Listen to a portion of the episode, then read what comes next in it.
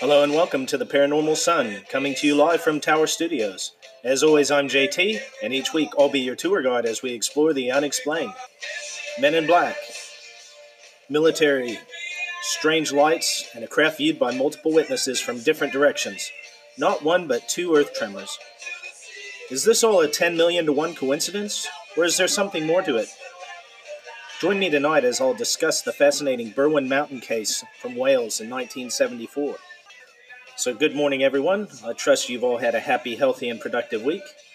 I hope that you're all safe and sound and well in your neck of the woods. I know that the uh, the coronavirus has really gotten had its uh, second wave of cases, as the saying goes. It's especially affected heavily uh, three of the top five states. So I've got uh, people that uh, you know really mean a lot to me, very close to the program, and so I hope everyone's safe. You know, California, Texas, and North Carolina have all been heavily affected. And as always, I just want to give a few shout outs, you know, to uh, Lisa and Harry in North Carolina, Chris in Illinois, Eddie in California. Also, as always, thank you to Scott in Missouri and uh, the continuing support from his uh, podcast, Scott and the team at the Old 77. Uh, again, thanks, thanks, Scott. Thanks for everything you've helped me do.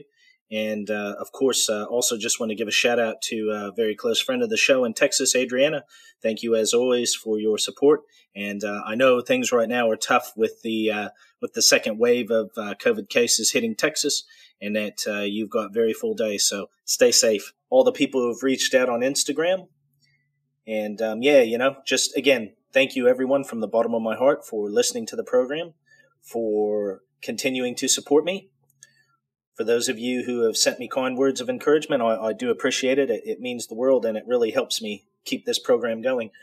I do have uh, one last special shout out uh, on today's episode, and that shout out is to Lisa in Chicago. Uh, Lisa is a big fan of the show. Um, I follow one of Lisa's family members on the Quite Unusual Pod, which is an excellent program. So, Lisa, welcome to the show. I'm really glad that you've uh, you've enjoyed it don't be afraid to reach out if there is anything you want to know more about or if there's something that you would like me to cover over. I do have a couple other uh, announcements just to make quickly before I get into the news of the damned. Uh, the first announcement is that uh, just basically keep your eyes peeled, folks. Uh, very soon I'll have a major announcement. So, uh, this announcement will be one of the biggest steps forward for the program uh, in its history. So um, make sure that you keep keep your eyes out for a announcement at some point uh, this week. I'd really hope to been able to have that announcement by the time that I recorded this program, but uh, unfortunately, uh, things are just running a bit behind. The second announcement is simply that I'm again trying to get back into the uh, get back into the flow of uh, announcing programs in advance. So, again, at the end of the episode, I'll just remind you, but the next episode will be about a cryptid, and it's a special request from a listener in Michigan. Uh, and that uh, episode will be about melon heads. So, if you haven't heard about melon heads before, I've only caught bits and pieces. Uh, I'll be quite interested to do my research this week. It should be quite a uh, quite a fascinating topic. So make sure that you tune in for that next program. So, without further ado, uh, we will now get into the news of the damned. For those for those new listeners out there in the audience, um, one of the staples of the paranormal, one of the uh, you know founding fathers of the paranormal as we know it now, one of the first people to categorize and um, you know really release some of these topics uh, for general consumption was Charles Fort. And Charles Fort believed that uh, any information that was excluded by science not explained, not given its fair fair chance to be heard. Uh, he termed as damned data. Therefore, uh, I do this segment every week. I try to come up with three articles for you uh, that are, you know, in this vein, in the paranormal or the unexplained field, and something that Mr. Fort would be interested in himself. And that segment is always called The News of the Damned in honor of Mr. Fort. So the first article I have here, and as always, folks, there's always a link in the show notes to all of these articles I discuss. The first one here is from www.disclose.tv, and uh, this was posted on June the 14th um, uh, by Gray, it looks like. and it says Ancient City rests beneath the waves near Cuba.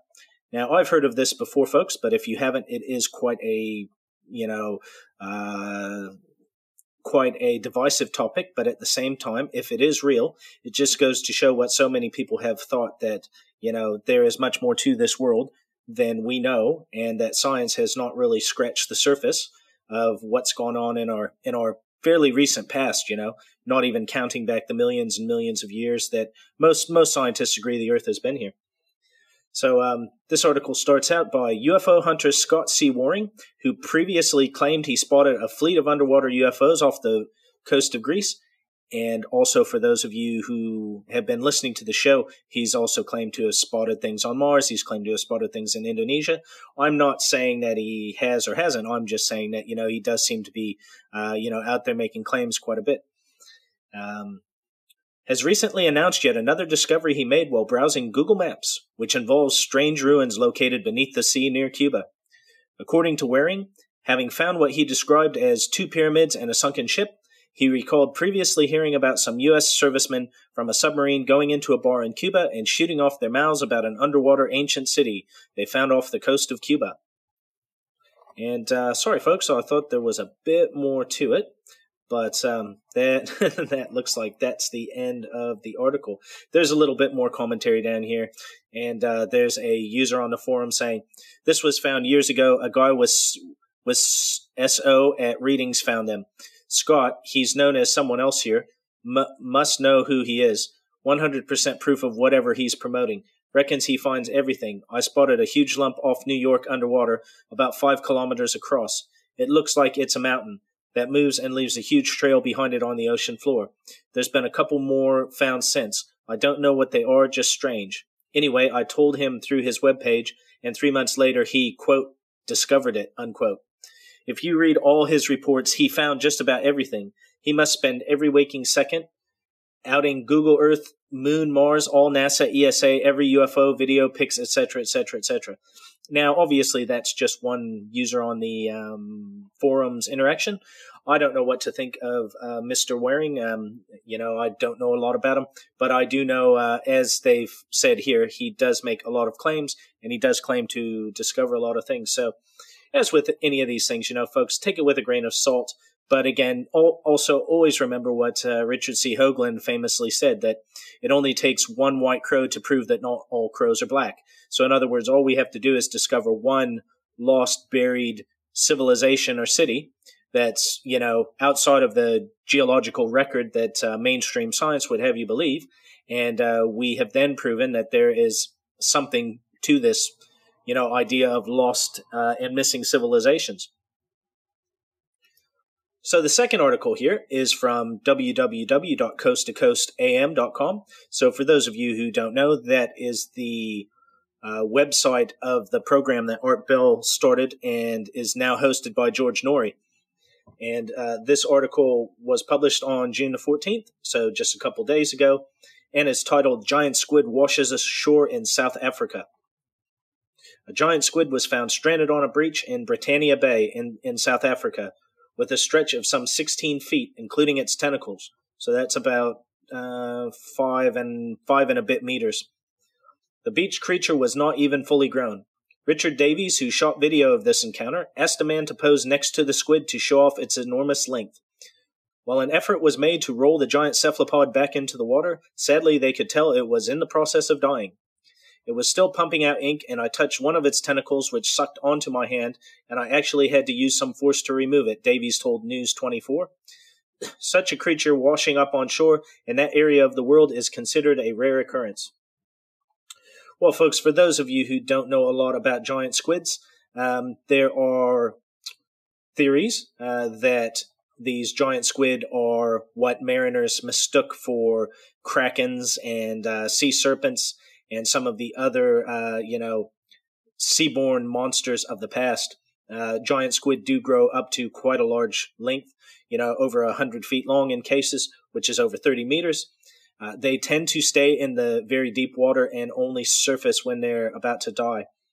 There have been a few cases in the past, um, eh, ironically, uh, a few here in New Zealand in recent years, of giant squid surfacing and being captured by, uh, you know, ships taken ashore and dissected at our National Museum here.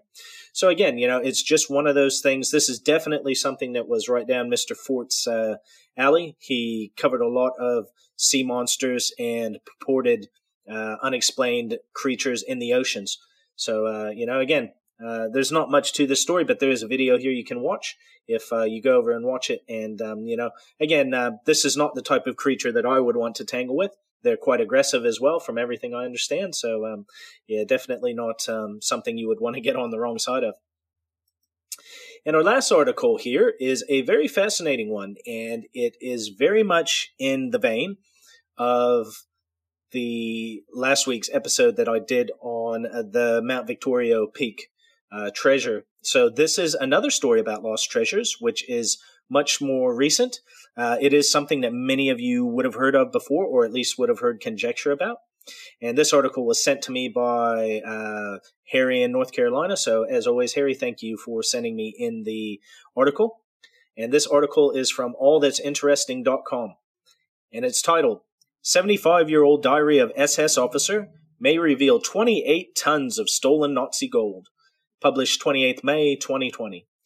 Uh, now, I'm sure they'll discuss it in here, but gold has basically been at an all time high for the last few months. Uh, so if you did find this gold and you could lay claim to it, now would be the time to cash it in. Uh, the writer was Natasha Ishak, and again published on May 29, 2020. The diary also lists 10 other locations across Poland, Germany, and the Czech Republic where Nazis hid their loot. The hunt continues for a massive stash of gold treasure that belonged to the Nazis. A newly discovered diary that belongs to an SS officer points to one of the possible hidden locations of Nazi gold, an old castle in Poland. According to the Daily Mail, a treasure trove of 28 tons of gold bars, jewelry, and other valuables is believed to be hidden 200 feet underground at the bottom of a detonated well shaft. The well itself is located on the property of the Hochberg Palace, near the city of Wroclaw formerly the German city of Breslau, where the Reichsbank stood. Clues to the whereabouts of the Nazi gold were discovered by researchers from the Polish German Silesian Bridge Foundation, who studied a diary written by an anonymous SS officer. However, they suspect that the diary was written by SS officer Egon Ollenhauer, the liaison between SS officers hiding Nazi looted treasures and rich SS members who wanted to hide their valuables.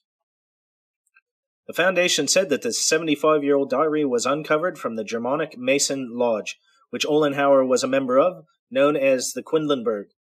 The Masonic group kept it for decades after World War II ended, giving up the diary to the Foundation 10 years ago as a gesture of atonement for their involvement with the Nazis. The diary was authenticated in Germany, but has not been verified by the Polish Ministry of Culture following the Foundation's presentation of the diary to the government. Still, researchers are confident that the information detailed in the SS diary could hold the keys to uncovering the hidden treasure looted by the Nazis.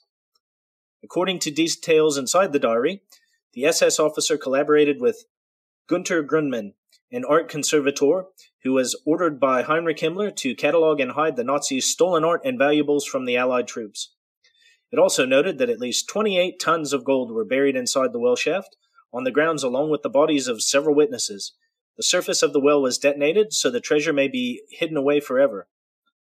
The diary entry reads Dr. Grundmann and his people had already prepared in the grounds of the palace a deep well. The following was placed at the bottom in crates jewelry, coins, and ingots. Many of them were damaged. They had traces of gunfire. After we finished everything, the well was blown up, filled in, and covered. If the information in the diary is true, the treasure buried at Hochberg Palace well could be worth nearly $1.5 billion in today's currency. Roman Furmaniak, head of the Polish German Silesian Bridge Foundation, believes the treasure at Hochberg Palace is one of 11 hidden Nazi treasure spots around southern Poland, eastern Germany, and parts of the Czech Republic named in the diary. The Hochberg Palace is a 16th century structure that was owned by the aristocratic Hochberg family, who were huge landowners in Silesia since the 14th century. The current owners of the palace have already granted the researchers permission to investigate the well shaft in question and have even set up a perimeter fence and CCTV security in the vicinity. But researchers said that investigating the treasure without support or approval from the government has been difficult. so they decided to go public with their findings in an attempt to pressure the Polish government into investigating the alleged Nazi loot. Hopefully, the researchers will be able to get to the bottom of this case soon. Now, folks, uh, rumors of Nazi gold and treasure throughout Europe has been a long standing topic. Um, you know, there are cases of some of this gold being found. Uh, there are rumors that uh, Nazis escaped to Argentina and spirited away some of these treasures here. Uh, there are lots of stories about, uh, you know, Nazis keeping treasure in Swiss bank accounts that still has not been turned over to authorities. And obviously, this is a very um, dicey situation with all of the European governments uh, that would have had their national treasures looted, and then obviously also the Jewish, the Gypsies, the uh, all of the groups that had uh, their property stolen from them before being shipped off to uh, concentration and prison camps. So uh, yeah, it is definitely one of those things that you know in my life I'm sure we are going to get some of these things turning up. Huge hauls of gold like this will be very difficult to prove where they came from, especially if the Nazis did what they did earlier in the war, which is as they rolled into countries like Belgium and the Netherlands and Liechtenstein and um, Slovakia, Austria. They basically shipped the gold from these central banks back to Berlin, and then they melted the gold down and restamped it with uh, with the German government's marks. Therefore, it made it very difficult to prove where this gold was taken from. So yeah, it's always a developing story. I mean, there was a case not too long ago about the, the supposed gold train buried in a tunnel in Poland and there was a gentleman claiming that it's there, and he was trying to get the Polish government to uh, help him dig it out. It's in a collapsed rail tunnel, is, is, is what he claims. So I have no doubt that there would be treasure that has not been discovered, looted in World War II. On both sides, there would be there would be treasure that was looted from the Russians in Poland, and some of the treasures that the Russians would have buried as they retreated into Russia as the Germans attacked them. It's a very fascinating topic. And as I say, it's something that I'm sure we'll learn more about. So thanks again, uh, Mr. Mr. Harry there in North Carolina for sending me this article. I will make sure that I include a link in the show notes for you all.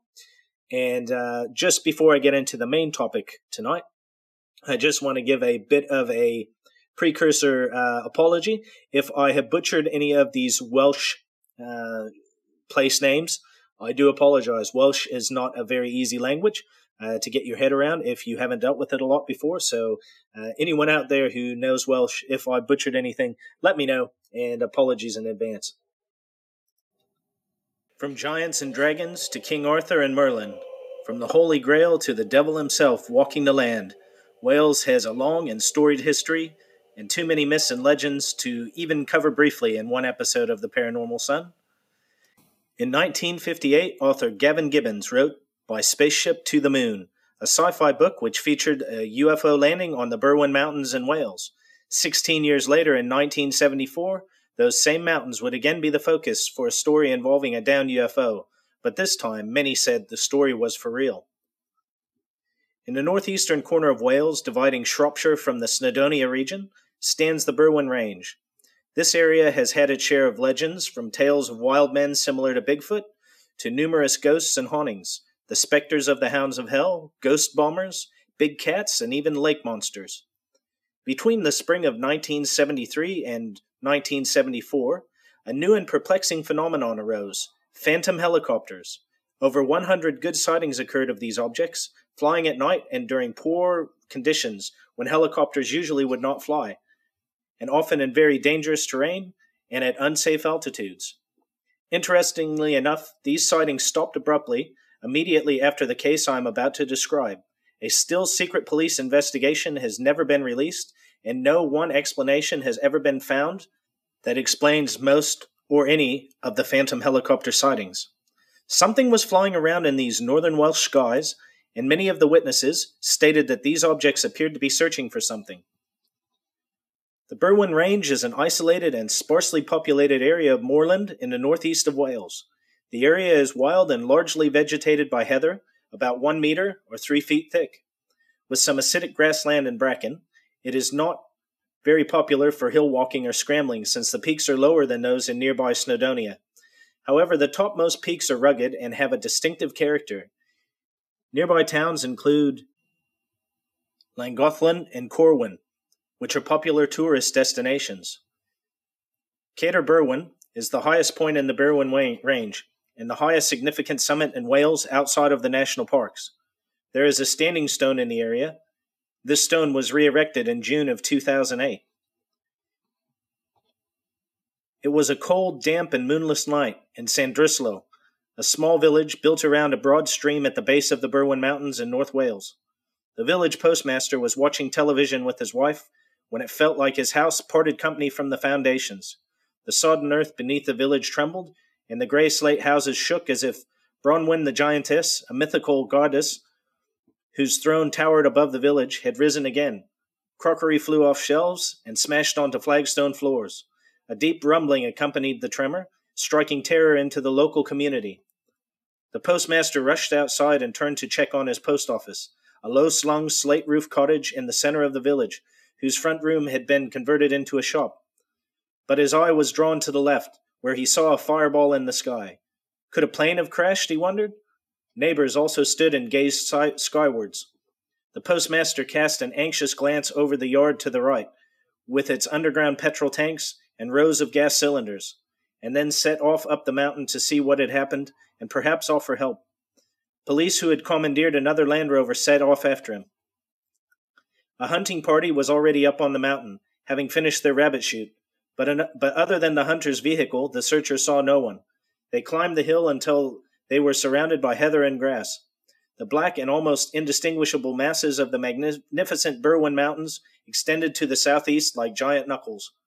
By the light of their requisitioned headlamps, police officers scoured the tufted landscape for anything untoward. There must be some clue as to what happened, the officer in charge thought. He could see white lights in various directions, but none of them looked unusual. That's it, one of the party cried out as something flashed in the sky, but the flash was subsided as quickly as it had appeared. Eventually, the searchers accepted that there was nothing to be found and descended, baffled. No one in Llandrillo found anything on the mountain that night. In the following days, search efforts intensified.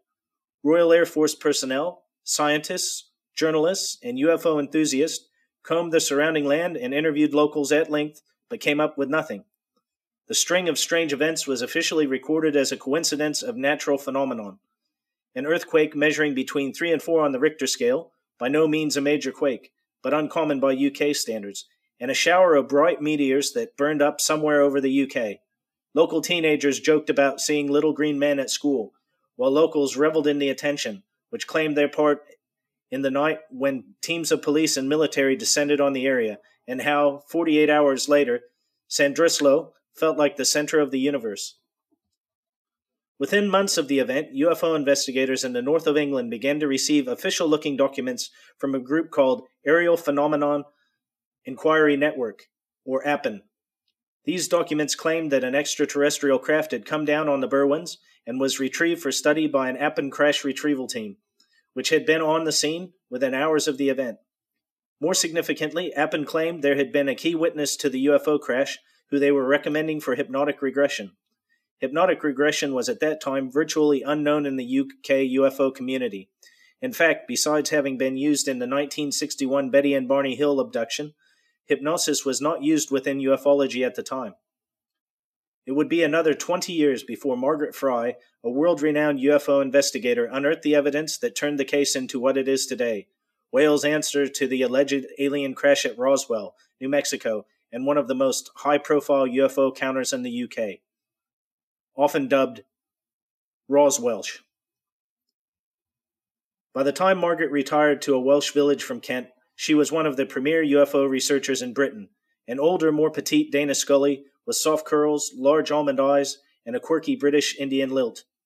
Now in her 60s, she had 30 years' worth of investigating experience, but remained hungry for signs of alien life.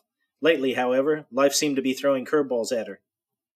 Moving to Wales, a country with majestic mountains and a long coastline, brought her close to her family, important now that she was older, but posed a number of problems. Margaret was afraid of heights and the ocean, to name two. She had never learned to drive a car, and bus services in rural Wales were either unreliable or non existent. leaving her at the mercy of friends and family for transportation. And then there was the language. She found the Welsh place names, with their sparing use of vowels, impossible to remember. People were constantly telling her about paranormal incidents, and she could never decipher where they took place. Margaret had grown up in India, a magical land that had opened the eyes to endless possibilities and instilled in her a passion for knowledge and discovery. She was a third generation white settler in what was then British India, where, ironic now, given her fear of heights, she spent the long hot summers in Himalayan hill stations where the mountains capped 6,000 meters. The idea that there could be other intelligent life in our galaxy was self evident to her. In her heyday as an investigator, Margaret had a direct line to parliamentarians, appearing on BBC television, and was in regular contact with British aerospace. She still featured regularly on the pages of local newspapers as a woman in search of mysteries, and as founder of the Welsh Fellowship of Independent Ufologists, she remained active with many friends in ufology. But the drawing digital era was elbowing her out. Colleagues were starting to challenge her online, to view her as a relic of a bygone age. She soldiered on, sticking up notices in shop windows, giving talks in community halls, motoring around with her doting husband to chase leads, and striking up conversations in hairdressers and supermarkets. In July 1991, a friend of hers, had passed on an intriguing lead. A nurse called Pat Evans had seen something strange up on the Berwyn Mountains in 1974, on the night of an earthquake and meteor shower. Margaret had heard reports of earthquakes coinciding with UFOs. In fact, she had a theory that UFO nauts, her term for the pilots of alien spacecraft, knew about them in advance and came down because of them. She also had a dim recollection of an article in the Flying Saucer Review about a mysterious explosion and strange lights on a Welsh mountain many years ago.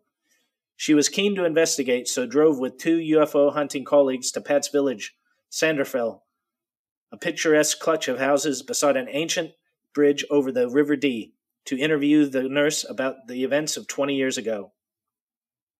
In her 30s at the time of the event, Pat appeared eminently believable to Margaret who had learned to rely on her instincts about such things. Most importantly, the intervening years had done nothing to cloud her memories of the night, which she shared freely. At 8:38 p.m. on the 23rd of January 1974, she was in her kitchen, where the range stove was gurgling on full blast. One of these days it's going to explode, Pat's husband said, of the irascible appliance. But when she heard a loud concussion, she leapt off her feet. Oh my God, it's happened! but the stove was undamaged and the house looked intact. What was that? shouted her teenage daughters, Diane and Tina, in a state of agitation. Pat couldn't say, but she thought the explosion had emanated from the Berwyn Mountains. She tried unsuccessfully to contact the village policeman, but eventually got through to someone at the district headquarters in Colwyn Bay, a seaside town 40 miles north. Yes, we've had reports of an explosion of sorts, and we're not sure what's happened, the officer on duty said. Could it be an aircraft? Pat asked. It could be anything, really. We don't know, the officer replied. Pat and her daughters, who were also trained in first aid, drove onto the mountain to see if they could help. The Berwyn Range stretched away to their left, a row of creeping giants. The girls became afraid. What if there were bodies, blood? At the wheel, Pat remained stolid until she got her first clear look at the mountain tops. Then she stopped the car in disbelief. Sitting on the shoulder of the closest peak, Cadair Berwyn, was a round, brilliantly illuminated reddish orange ball. They sat watching it aghast. At one point, Pat opened the car's window, but there was no sound. The object had no perceivable windows or doors. It was just a well defined and uniformly colored reddish orange circle that sat on the mountainside and glowed, like a huge spherical ember. Then Pat noticed smaller white lights around it, vehicle lights perhaps. The large circle changed color several times before their eyes, from red to yellow to white then back to red. They watched it for what felt like 10 to 15 minutes before Pat decided to drive home. It was clearly not a plane crash, and it appeared that other people were already at the scene. They drove home mystified, unable to get the object out of their minds. After she interviewed Pat, Margaret knew one thing her fear of heights would have to be summoned for this case. Now, as she made one last attempt at cracking a UFO case, she suddenly felt compelled to overcome it. Before she could change her mind, she asked the nurse to guide them up the mountain. It was a squally overcast day, and leaves danced as they fell from the russet and gold trees. It was still light outside, but dusk would soon be approaching. Margaret watched anxiously from the passenger seat window as they crossed the stone bridge. Turning sharply uphill, the cottages and demarcated areas of land started to fall away. At the top of the hill, the women found themselves at the same expanse of heather moorland where Pat had been two decades before. Margaret felt the exposure keenly. The only signs of modern man were the milky white outlines of domesticated Welsh mountain sheep. There, Pat pointed out the spot on the mountain where the UFO had been. Margaret began jotting notes about how long the journey had taken and making a sketch map of the area. Back home, Margaret called her boss, Jenny Randles, the director of investigations at Bufora, to relay the nurse's story. To Margaret's surprise, she learned that it was not the first time Randles had heard about the Berwyn incident. Months after it happened, Randles had received a typed letter in the post from the Aerial Phenomenon Inquiry Network, a shadowy group that provided no return address. It read like a parody of bad spycraft. A tall humanoid aliens traveling in a flying saucer had landed in North Wales on the 23rd of January, it claimed, and APEN was preparing to share their case report. A cassette tape accompanying the letter, which played a bizarre medley of Nazi marching tunes, excerpts from news broadcasts about UFOs, drunk sounding Welshmen, and an American voice who claimed to be the supreme commander of APEN. Whoever was behind it styled themselves as a group of non secret neo Nazi alien human emissaries, and it was simply too bizarre for the UFO co- community to swallow. When APEN started making personal threats against Randles and other ufologists, she wrote them off as callous crackpots. Alarmingly, Pat's testimony gave APEN's claim the aliens had landed that January night new significance. Citing Margaret's interview with Pat, Randles wrote a colorful article for Bufora's magazine. The nurse's testimony was hugely significant. She was a pillar of the community whose word would not be questioned, someone who was used to keeping a calm head in, in a crisis. Besides all of that, it wasn't just the nurse who'd seen the object, but her two daughters as well. There was even evidence of a cover up, based on Margaret's notes. On the way down the mountain, the nurse and her daughters had been stopped by soldiers who insisted they leave the area immediately. It was an incredible revelation. The resulting article was shared widely by UFO enthusiasts across the country and set light to a powder keg of conspiracy theories and accounts of alien bodies littering the mountainside. It was the 1990s, and Britain was heading for UFO mania. The Berwyn incident, cynics wrote, was something Britain's ufologists had been longing for. Finally, they had their own Roswell, complete with the state cover up. Margaret sent Randles' article to Pat, who called her back in a state of agitation. It is well known amongst those who report for a living that publication of details reveals in an intimate interview can send a once willing witness into a panic, even causing the witness to recant certain facts in order to avoid further attention. Margaret couldn't say whether that was the case, but contrary to what she was sure the nurse told her, Pat insisted she had seen no one on her way home that night, and she demanded Margaret correct the article. Margaret did not own a tape recorder and kept only brief notes, but these appeared to back up the claims made in the article that the nurse said she was she had seen soldiers that night. Margaret decided to contact the younger researchers who had been with her to ask what they recalled. To Margaret's relief, one of them was adamant that the nurse said she had seen soldiers. The other, who's suffering hearing loss due to his days as a DJ, hadn't heard much of the interview to begin with. No, Margaret was sure Pat had told her about the military men, and so a new possibility dawned on her. Could the police or Ministry of Defense have told the nurse to keep quiet after the article came out? Reports of men in black went back almost as far as the flying saucer story itself, and Margaret had reason to believe that these hidden powers had spent decades systematically silencing witnesses of UFOs and other paranormal phenomenon. Soon after, Margaret was in a shop photocopying an artist's impression of the UFO Pat described on Cadair Berwyn when the woman behind the counter seemed transfixed by it. The woman apologized for prying and explained that she too had gone to the Berwyn Mountains that night and had seen precisely the same reddish, well defined object sitting on the mountainside. Not only that, her car had been turned back by a police roadblock. Encouraged, Margaret hired a community hall in the town of Bala and struck up notices on wooden telegraph poles to alert people to her inquiry. What happened that night in 1974? Back in the 60s, she had appeared regularly on the UFO public speaking circuit. The community hall was far smaller than venues she was used to, but that didn't make it any easier. Standing up in front of a hall packed with farmers and agricultural workers, retirees, and the children of late relatives who claimed to have seen something that night. There was a hush as Margaret, the small but commanding UFO lady addressed the room. She spoke of the significance of the case and encouraged people to tell her what they saw that January night 20 years earlier. Suddenly, the room was abuzz as people stretched their hands up and jockeyed to speak over one another. Out of their mouths spilled, spilled stories of military convoys roaring through the area around midnight, cars backing up on the mountainside trying to catch a glimpse of the UFO, and strange red lights elsewhere. One gentleman, an amateur astrologist, had written a detailed description of a reddish orange orb in his diary at the time. The barmaid at a local hotel recounted how glasses had flown from the shelves and that the next day taciturn strangers in dark suits had turned in for a whole week, spending every day up on the mountain.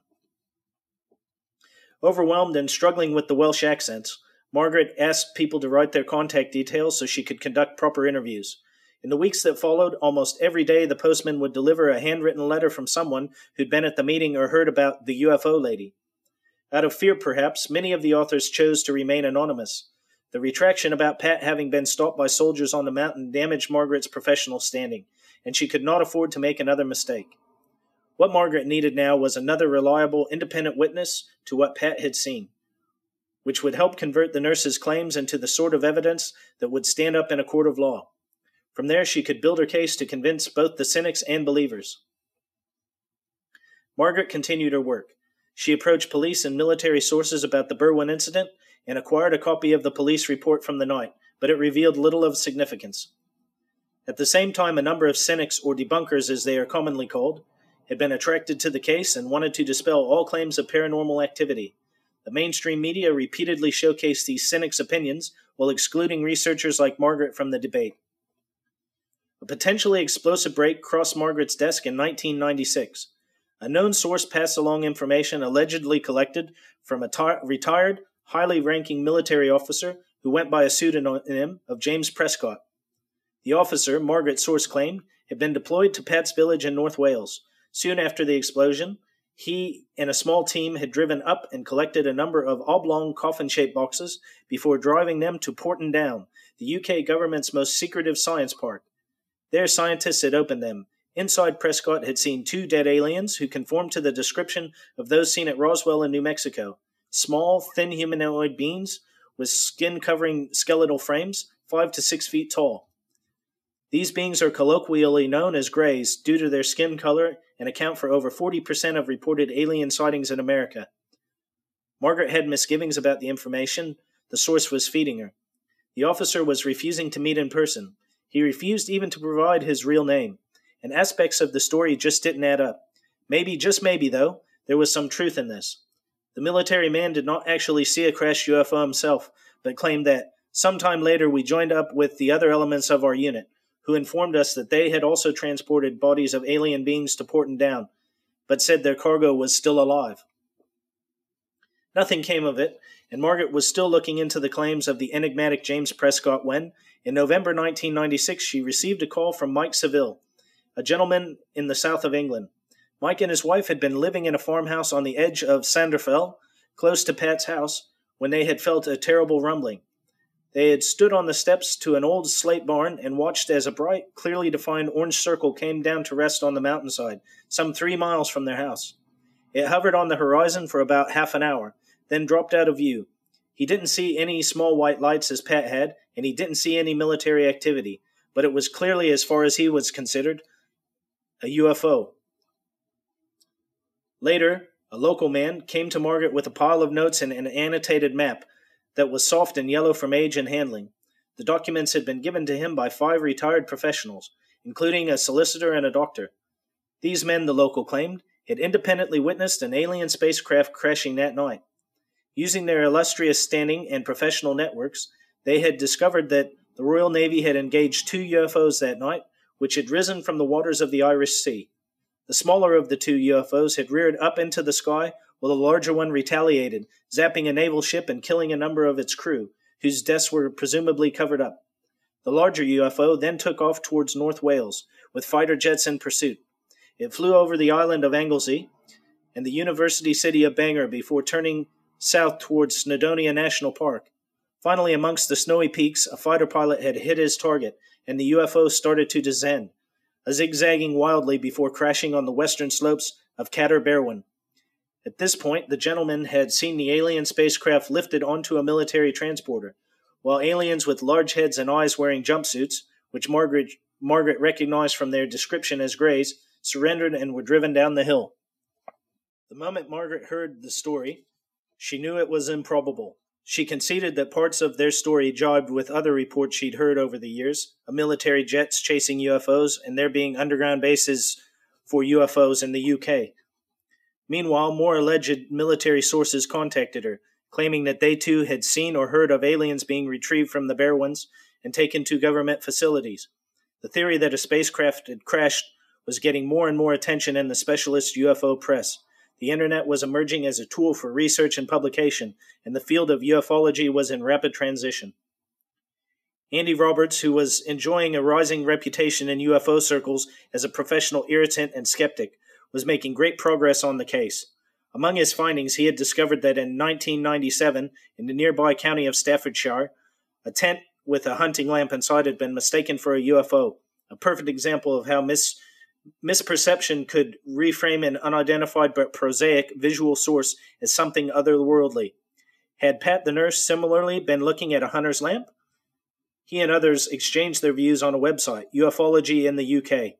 Many of them were disparaging of Margaret Fry, and when a young gentleman named Scott Felton, a newcomer to UFO research, started asking these questions about the Berwyn case, they were quick to disregard Margaret's research as just the rantings of an old woman, as Scott recalls. Scott felt they seemed all too eager to dismiss the story, so he contacted Margaret to see for himself. When Margaret read Scott's polite letter expressing an interest in her work, worries about her age, mistakes, and critics dissipated. She felt like Dana Scully once more, hot on the heels of the truth. She invited Scott to visit her bungalow to go through her research notes. Scott was a marksman and gamekeeper, trained to breed and protect animals for conservation and sport hunting purposes. He was some 30 years younger than Margaret and respectfully deferential, a quiet but fervent believer in aliens. Ever since he had become interested in the Berwyn case, Scott had wondered whether government intelligence agents were watching him. He had recently been arrested for shooting and dismembering a cow, a crime he did not commit and was able to produce an alibi for. Could this have been an attempt to warn him off the case? Margaret said yes, this was possible, and produced a mountain of documents for him to browse through folders, scribbled on paper scraps, and notebooks, all brimming with a bewildering array of information related to the Berwyn case. Scott was struck by the unexpected openness and trust from this elderly woman, who was at once childishly naive and determinedly cynical. He was new to ufology, but felt convinced that what they needed was not more information but less. They needed to sift out and discard anything questionable, including all anonymous testimonies, and focus on the facts. Scott drove up the mountain to retrace the nurse's steps for himself. Alone on the desolate moorland, buffeted by wind, his curiosity deepened. Virtually none of the so called ufologists writing about crash landings and alien bases in North Wales had bothered to stand out here and consider the feasibility of their claims. It was ridiculous to think that a UFO had crashed here and that government agencies had somehow removed the debris without there being witnesses to it. The excess was dreadful. To remove any trace of the impact would have taken weeks. Scott realized with a jolt what was missing. Of all the researchers, not one had truly got to know the terrain walked the land, and watched how the light up there behaved. There was no way that what Pat had seen was actually a tent lit up by torchlight, as Andy Roberts had, had claimed. Scott wandered around on the shelf for over two hours, slowly discounting 90% of the theories that existed on the internet. All of the research and information to date had focused on Cadair Bronwen, the mountain closest to the village of Llandrillo, but the nurse had clearly been looking at Cadair Berwyn, which no one could have seen from the village. His curiosity was later tinged with anger as he thought how hoaxers, lazy researchers, and people with fixed agendas buried the facts. UFO research turned out to be compelling work, and with Margaret's guidance, Scott returned every few weeks to the Berwyn Mountains to continue what he had started. He hiked up the passes that had been inaccessible to Margaret and searched for signs of disturbed earth, finding nothing. He even tramped through heather for miles to the spot where Pat had been looking at, and then moved around with a headlamp powered by a car battery until it was dark, while a friend videoed his experiment from where Pat had been standing. The headlamp was just a speck on the horizon and could never, no matter what the weather conditions, be described as a huge pulsating orb. When rival Andy Roberts published his version of the events in a book, The UFO That Never Were, Scott was incensed. Roberts wrote that, on, ev- on evidence available, it is certain that the nurse saw the poachers with their lamping lights at the point they met and talked to the police. But the hunting party, or poachers, weren't even on the mountain then, Scott wanted to scream. Robert's book was a blow. Suddenly it felt like even Pat's testimony, the most incontrovertible account of a UFO, was being dis- disregarded as bunk. They went back to Margaret's reams of notes. Multiple people, not just the nurse, had claimed to see a huge glowing circle hovering on the mountain that night, but they were all either dead or uncontactable. Scott felt certain that nothing had crashed on the mountain. There was simply no evidence for it. But nor was there much evidence for anything else. The absence of official documents relating to the incident was remarkable, and Scott felt reason to suspect a cover up. Scott wrote multiple times to the British Geological Survey requesting information on the incident, but was told that they had nothing. He wrote to the police and the Royal Air Force. The police told him that they had destroyed the records of the night in line with their policy, and the Royal Air Force claimed to have no reports of UFOs that night. It would not be the first time a UFO event had been covered up by authorities in Britain. Prime Minister Winston Churchill had taken the issue so seriously that he commissioned weekly reports during the 1950s, the dawning of the space age, and insisted UFO sightings be kept secret to prevent mass panic. Scott worried it may have already been too late to obtain documentary evidence. When he heard that Robert had acquired a copy of the police log as well as other documents related to that night thanks to some sort of preferential treatment by the British Geographical Society, Scott was livid. He filed a Freedom of Information request immediately, but received a response saying the documents didn't exist. This compounded his feelings that everyone was conspiring to conceal the truth. Soon after this, Margaret suffered a stinging defeat. A different television producer was interested in her work, and she had shared what she knew about the five professionals who claimed to have seen aliens landing. This television producer was able to verify that they had invented the story as an amusing ruse over copious pints of ale. She thought about the old map that had convinced her so easily to believe in them, and how they must have faked it. It was difficult to face the fact that she had spent years as the butt of a mean spirited prank. The principle that guided her to believe those that had reason to trust had failed her. Taking one last pass through Margaret's notes, Scott spotted a record of a phone call with Mike Saville back in 1996, shortly after Margaret had interviewed the nurse. Margaret remembered the interview and the fact that Saville had been living in the south of England at the time. Could they try again to contact him? Scott asked. If genuine, he could be a very significant witness, and one that she had overlooked at the time. Margaret thought Saville had been living with his mother in, in Bournemouth back in the 90s, so with no telephone number or address for him, Scott looked up every Saville in Bournemouth area and handed Margaret a list. By chance, the first person she called was Saville's mother, who said her son had moved back to Wales. In the summer of 2014, Margaret and Scott met Saville at the farm where he'd been living back in 1974, and he told the story in person. Their whitewashed slate cottage had perched on a steep incline above the village of Llandderfel, where the nurse lived, and it had a clear view of the mountain tops. Saville and his wife were reading when the slate walled house had started to tremble and shake. Saville stepped out of the front door, where he spotted a bright circular light in front of him. It was orange and had a defined edge, like the falling sun, the couple, whose baby was asleep upstairs, were terrified. They bundled the baby into a carrier and rushed to their neighbor's farm, which had a telephone line, to hear reports of mayhem in the village. They then walked back to Saville's house and, at uh, 9:10 p.m., they stood gazing at this curious ball of light as it hung on the horizon. The thing had been so huge they thought the world was coming to an end. At 9:20 p.m., the object sunk down be- below the horizon and disappeared. Hearing Saville describe this for the first time, Scott could scarcely believe his ears and unhurriedly unfolded the Ordnance Survey maps of the area. He bracketed Saville and Pat's possible sightlines on the map, and then checked the elevation of the hills where they intersected. Sure enough, in between Saville and, and Cadair Berwyn, there was a smaller hill. The mountainside behind it would have been visible to Pat, but not to Saville. He could therefore say with some certainty that the object must have dipped down out of Saville's view, but remained on the mountainside at least until 10 p.m. when Pat saw it. The timelines and sightlines dovetailed perfectly. They drove to the spot where the nurse and her daughters had stopped, a spot Scott knew now knew well. It was overcast and the peaks were clearly visible. Scott peered through the telescopic sights of his rifle, then studied his Ordnance Survey map again. Simple geometry suggested that, based on the light cast by the object, it was spherical and huge by human standards, as much as 22 meters in diameter. That'd be about 60 feet. Scott later went on foot to inspect the location and search for signs of disturbed land.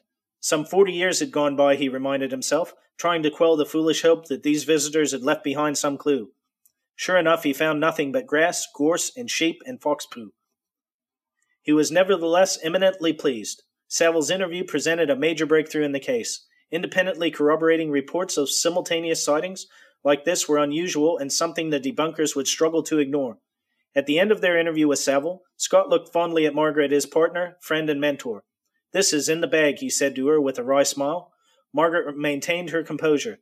She had become sage in her old age and was so comfortable with her beliefs that she no longer sought the validation of major breakthroughs. What Saville had told them was just more of what she had already known.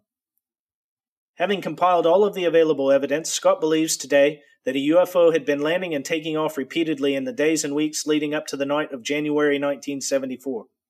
Not wishing to generate widespread panic, Government intelligence operatives chose the night of the meteor shower to conduct a covert operation to shoo it off, using the meteorites as cover. I know it sounds daft, he concedes with a smile. He recognizes that the jigsaw puzzle will likely never be complete. No one has managed to adequately explain what Pat saw that night. Pat herself, now in her 80s, remains mystified by it. As science continues to unpack the universe's blueprints, Margaret's half century of research may become a valuable resource, a window onto one of the planet's most enduring mysteries and one of the greatest sagas of our age. Now, folks, it's it's it's a really fascinating case, as you've heard, and uh, the bulk of what I've just read to you came from an article written by Jessica Hatcher Moore, which I will uh, put a link in the show notes. But um, as I say, this case, uh, you know, in investigating it, I've learned a huge amount. Uh, you know, I knew a bit about it before, but it's really been interesting. Now, the MOD's explanation for this, the official explanation, uh, is that declassified Ministry of Defense documents also suggest the incident was caused by the combined effects of an earthquake and a meteor.